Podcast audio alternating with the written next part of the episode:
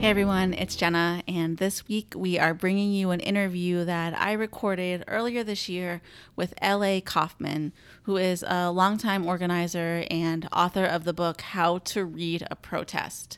The book traces the lineage of protest movements in the U.S., starting with the 1963 March on Washington. In this conversation, we dive into that history and talk about some of the things that go into making a successful protest. Like a lot of things in life, there is way more going on at these protests than what meets the eye. No Michael or Chris on this episode, but if you are looking for more from them on the role of protest in a democracy, I recommend checking out our episodes with civil rights leader Joyce Ladner and with Srđa Popović of Serbia's Otpor movement You can find links to both of those episodes in the show notes. I learned a lot from this conversation with LA and from her book, and I, I think you will too. Two pieces of housekeeping before we get to the interview. We are starting production on our new season of Democracy Works, and we'll be back with new episodes in a few weeks. If there's anyone you think we should be talking to or a topic you think we should be covering, we would love to hear your suggestions.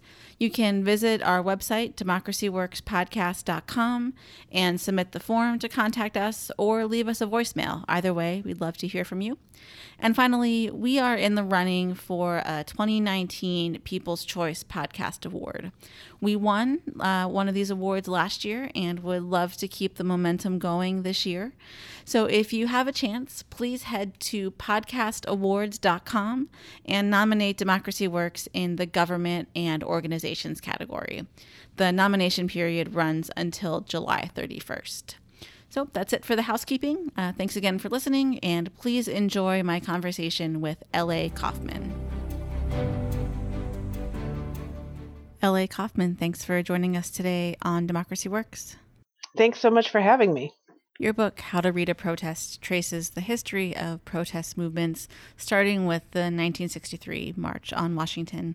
And protests are often thought of as a hallmark of democratic dissent, but in reading about the 63 March in your book, it seems that it wasn't organized in a very de- democratic way, nor were there many opportunities for dissent within the, the movement. So I'm wondering how that march came about and what made it the movement that subsequent protests have been compared to ever since. Sure, uh, that's a great question. Yeah, uh, one of the things I always like to say as a framing comment before I dive in is that there are many, many different kinds of protests, and they don't all work the same way. And a lot of the work that I do, in some ways, is protest literacy. There, there are more Americans taking part in protests um, now than at any point in the past. Um, so many millions have uh, marched and rallied since Donald Trump took office that it it dwarfs uh, even the height of the the Vietnam era, and yet people tend to lump them all together. Um, and not really understand that there's many different kinds of protests um, with many different functions um, within the broader context of social movements. So this book um, and the 63 March uh, is, a, is, about a particular kind of protest um, above all, um, which are mass mobilizations where huge numbers of people come together out in the streets. And the 63 March on Washington, um, whatever um, dim ideas you might have of protest in American past, it actually was the first one uh, which which surprised me as I, although I'm a longtime organizer, I hadn't quite realized that before 1963 we never had anything on this scale um, in American history. Um, uh, the 63 March ended up bringing 250,000 people. So that was a, a unique organizing challenge to bring that. I mean, there had been parades like the, you know, the Macy's Thanksgiving Day parade. There had been large public gatherings, but they hadn't been protests. And this was the first time it happened, and there was an enormous amount of fear surrounding the event. Um, a lot of that fear, um, uh, blatantly racist fear of large numbers of Black Americans um, converging in one place at one time, and the certainty, the racist certainty that there would be violence and rioting if that happened. Um, so, as you were suggesting with your question, uh, one of the ways that the organizers compensated for those fears was um, by kind of going on overdrive with an organizing model they had already they already were operating from a pretty top down controlled organizing model that came out of the old left. Um, and then they um, they reacted to the fears of disorder and unruliness um, by controlling every aspect of the march in a way um, that as someone I've I've uh, I, I was the the mobilizing coordinator for some of the largest marches um, that have happened since some of the marches in 2003 and 2004, and it's extraordinary what they did in '63. They they um, you couldn't bring your own signs. Um, you couldn't have your own slogans, and they actually had people who surrounded you and took away your messages if you if, if you did. Um, which uh, you know, as you say, we think of this as a high water point of American democracy, um, and yet the messages were so controlled there was no room for individual voice there. There were certainly no shortage of things that happened before 1963 that could have sparked something like this. What was it about that moment that was a tipping point, and why do you think we didn't see something on this larger scale happen sooner? Well, this was a very, very daring thing to do. I mean, there had been suffrage parades. Um, there was um, during World War II, um, the, the, kind of predecessor of the 63 March on Washington was a march that never happened, um, but that was threatened. Um, it was a civil rights march um, that uh, forced the, the, the, threat of which forced FDR's hand and uh, led him um, to uh, desegregate uh, the armed forces and ban uh, discrimination by military, racial discrimination by military contractors, which was a major advance at the time. Um, but it, uh, you know, the the um, the, the the scale of, of protests before this were, were, were some you know typically more like the largest ones were more like 25,000 or 50,000 people. Um, I think no one had dreamed um, uh, before the event where Dr. King gave the "I Have a Dream" speech um, of of bringing together these huge numbers of people. And then we've seen, uh, you know, once this practice started, it was repeated again and again and again. Um, you know, I went back. One of the things I have um, in in the book are I have several charts about um, the largest protests in American history viewed through different criteria. Um, some are the largest protests in DC, some are the largest single events, um, and one chart is about the largest days of protest all around the U.S. Um, but you know, what, once this model was established, it really caught on, and you saw movement after movement um, trying to replicate the success of the March on Washington by bringing huge numbers of people. Was sort of like once that uh, that barrier to to seeing this tactic as um, as manageable and not not a not a fearsome thing was broken, um, it became uh, a model that everyone wanted to emulate. There was also a great deal of compromise necessary to make the 63 March happen. Um, can you talk about some of those compromises and how the various groups organizing the march worked together? Well, the, the very first idea of the 63 March on Washington was it was going to not just be a march, but it was also going to be an occasion for nonviolent civil disobedience, and it was going to represent a, a real um, tactical escalation. And those plans got dropped almost immediately as soon as the organizers um, began negotiating with the with the Kennedy administration. Um, the Kennedy administration was sort of walking a very complicated line because um, they didn't want I mean, they didn't. They they very clearly did not want the march to happen. And then once the march was clearly um, going to happen, whether they agreed to it or not, um, they did everything they could to control it. Um, and part of that was by trying to by by, by orchestrating the the choreography of it so that it didn't actually um, they changed the march route so that the march never went past the White House or the Capitol. There are no pictures from the 63 March where you see crowds of marchers and a building that represents one of the targets of the protests in the background. It, you know, there are only, it was staged, so it was kind of against the backdrop of these grand symbols of American democracy like it's the um, you know like the culmination of the pledge of democracy as opposed to a protest against inaction by the president and congress um, either of whom could have been taking much more substantial action than they were at that moment on civil rights You know, I can't help but think of what's happened more recently with the women's marches and some of the differences that have emerged between the groups involved with organizing those events. Do you think that we're in a better place now where groups that do have different perspectives can express their opinions as opposed to everyone trying to speak with one voice, as was the case in the 60s?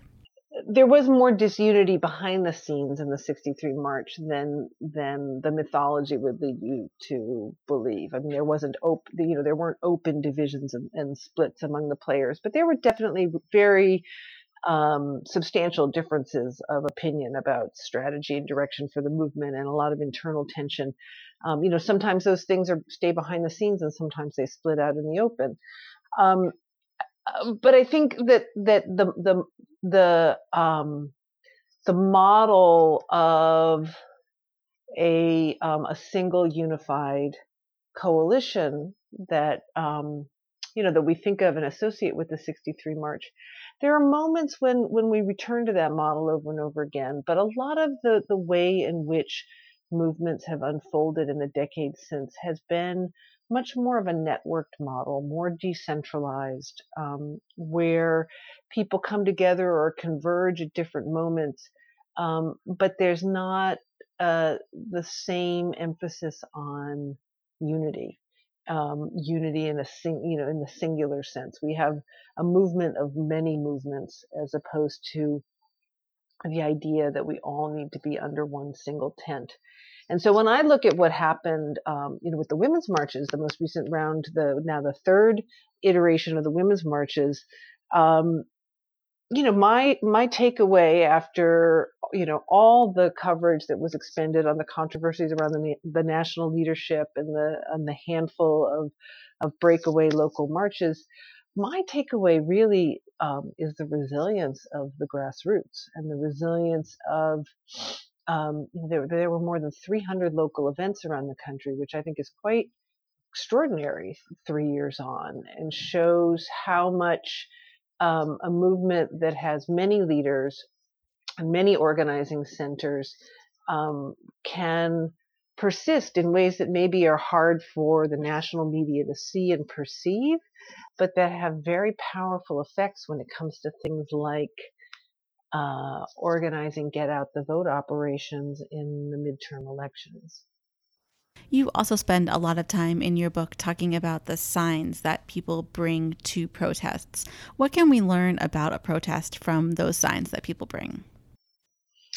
Yeah, well, the, the the the moment that first got me working on this book was when I attended the 2017 Women's March in D.C. And um, you know, it was this incredible, uh, you know, outpouring that was that so outstripped the organizing resources on the ground that it wasn't a march really at all. It was just a flood of, of, of women and allies everywhere. And having been to, I, can't even count how many protests I've been to um, in my, you know, 35 years as a as an organizer and journalist, and I was immediately struck that there was a far higher percentage of homemade signs at the women's marches than I had ever seen before.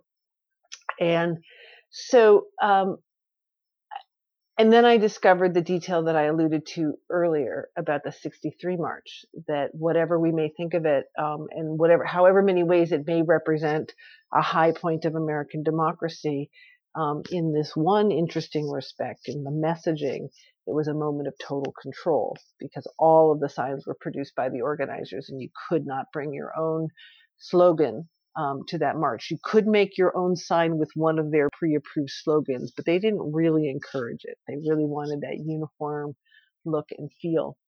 And so um, I explore a lot in this book um, the relationship between the, what what a protest looks like and how it came together, and um, the ways in which these pre-printed signs um, well sometimes sometimes what they do is they reveal to you um, you know, an organization that has a close relationship to its members, um, and so its members feel close identification and want to carry those signs to show, you know, they belong to the ACLU or the NAACP or, or you know, whoever it is. And sometimes it just means they have a printing budget and money to hand out a bunch of signs to people who don't really have any connection to them, right? It can be very difficult to tell um, just looking at it. Um, I think of it as it's like a sign that gets you to to ask questions. Um, but with those with those handmade signs at the 2017 women's marches, what I really saw happening, you know, there wasn't ever a memo that went out that told women to do that, just as there wasn't a memo that went out that told people to organize in their communities all over the country. It was a thing that really spread virally. And there was a way in which, after the shock of the election um, and the fear and the depression that so many um, uh, of those who would go on to march in women's marches were feeling, it was like a it was a it was a very literal reclaiming of voice to make your own sign with your own view on this uh, you know, a calamitous moment in American history uh, on it. And there, there was such a power in that, and there was such a way in which what what what people did at those first round of marches. Um, they weren't putting pressure on the Trump administration per se.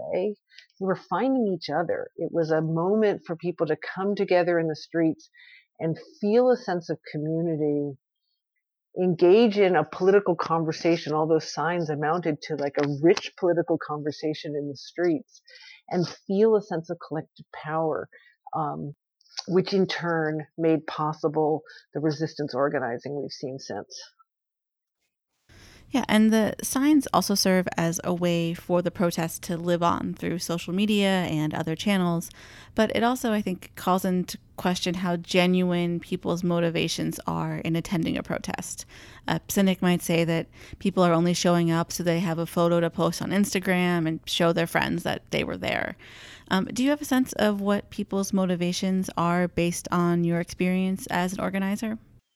To whatever extent we're living in a time where you you know you get like social and cultural uh, points for showing yourself at a protest. I mean that's great, uh, but I don't know that I don't know that people go because they're going to get Facebook likes, you know, from posting a picture of themselves. Um, I think um, I think uh, I think people do sometimes go to protests with unrealistic ideas of what they'll accomplish by going and um, and that are um, that are fed by kind of mass media myths about protest um, that that tend to to to think to to frame protests as short term pressure tactics um, when that's often not how they work. So I think sometimes what happens is people come to a protest and they you know have some idea uh, they're they're drawn because they want to take action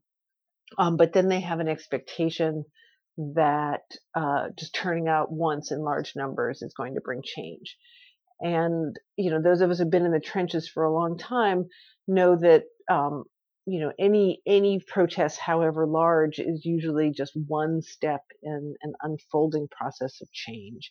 And you rarely see decision makers shift or change um, based on one event um, it's usually uh, a very long and protracted process to create change. And oftentimes, um, what these larger mobilizations do more than anything else um, is is sustain movement morale and momentum. So they are less pressure tactics than they are movement building tactics. You know, so from that sense, if people, you know, um, go and they feel good enough about being there that that's part of how they're going to present themselves to the world on, on their social media feeds as a person who participates in a protest. I don't see that as um, as a hollow or meaningless gesture. The question that I always ask about any of these these um, forms of political action is what do they build to? So, you know, do the people who went to the march and posted their picture on social media, are they then more likely to pick up the phone and make a phone call to their member of Congress? Those are the questions that always really uh, interest me is the extent, because I think these mass, these mass gatherings, um, uh, because they the, the their their significance is in an unfolding process part of to me how i gauge their effectiveness is how much likelier were people to go on and take additional action afterwards than they might have been if they hadn't gone the other thing that we hear uh, about protests a lot is that they don't really mean anything, which you argue is a narrative pushed by those in power who want to discredit the protesters and maintain the status quo. What does that effort look like, and how can people who want to be involved in protests push back against it? Absolutely. There, I mean, there's a dominant discourse that tells us that protest doesn't work um, which you know very effectively discourages people from participating in protests because they feel it's pointless. Um, and it, the 63 March plays a, a, very interesting role in this discourse. There's a wonderful book um, that came out last year called A More Beautiful and Terrible History um, by the political scientist Jeanne Theoharis um, that looks at the subtitle is, I believe, the, the uses and abuses of civil rights history and she looks um, at how you know uh, various iconic events and figures um, of the civil rights movement, including the '63 March, have been used um, in this uh, insidious way to kind of um, chastise and demoralize subsequent movements. There's a way in which um, that '63 March, um, without wanting to take away from its true importance we can say it's been enshrined in myth to such a degree that there's you know there's pretty much no real world event that could ever feel as hallowed and as sanctified as that event has been. So there's a way in which um, it gets held up as this shining example um, that makes everything else feel small and inconsequential in comparison. Um, people are always really surprised when I tell them that that there's um, more people taking part in protests now than there were in the height of the Vietnam era. Because there again, we have this myth, we have these ideas about these events that have been made larger than life. You know, the protests at the 68 Democratic Convention, the number of protesters was in the, a few thousands. It was very small compared to many things that had happened before or since. But in the glare of the TV cameras and in the way it's been, you know, retold in history, it becomes magnified. And that magnification um, makes us uh, not quite able to see the actual scale of contemporary efforts um, the way that we otherwise might. We talk a lot on this show about the hard work of democracy, and organizing seems to be squarely within that realm. Um, what goes into organizing a large protest, and how do the people involved deal with burnout?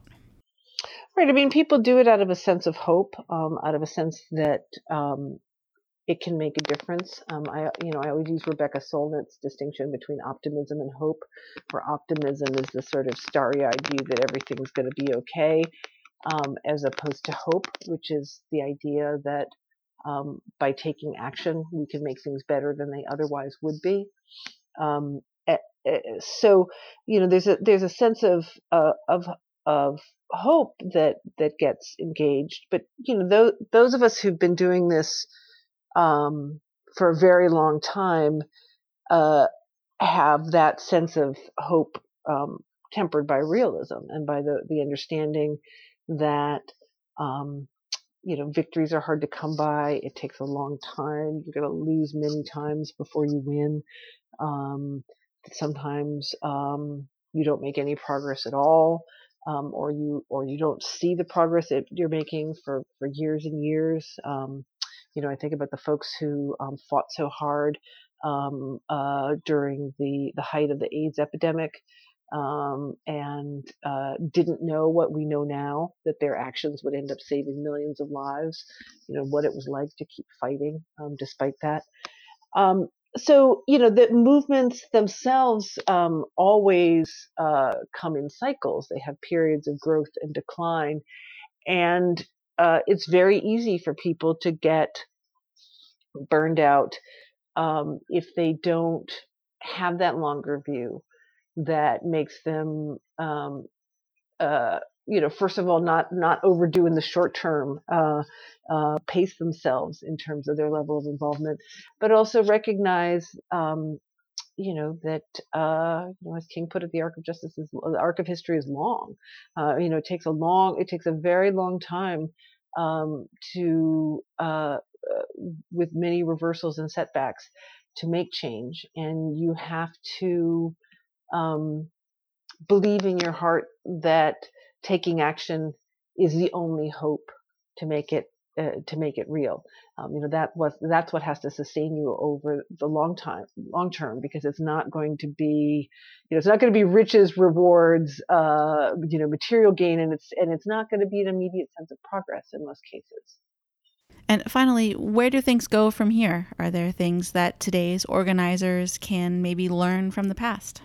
Well, I think that the that the thousands of resistance groups that um, came out of you know that, that that early period of the Trump presidency, most most of which are affiliated with Indivisible, not all of them, um, you know, will continue doing work. Um, their uh, the the you know the impact of that work on the midterms was extraordinary, and what the open question now is how are we writ large, uh, sort of the opposition or resistance writ large, um, going to build upon the um, the, the, the new um, footholds that we have with this new Congress um, in order to uh, galvanize more grassroots response you know, we saw, I think, a solid turnout for the women's marches.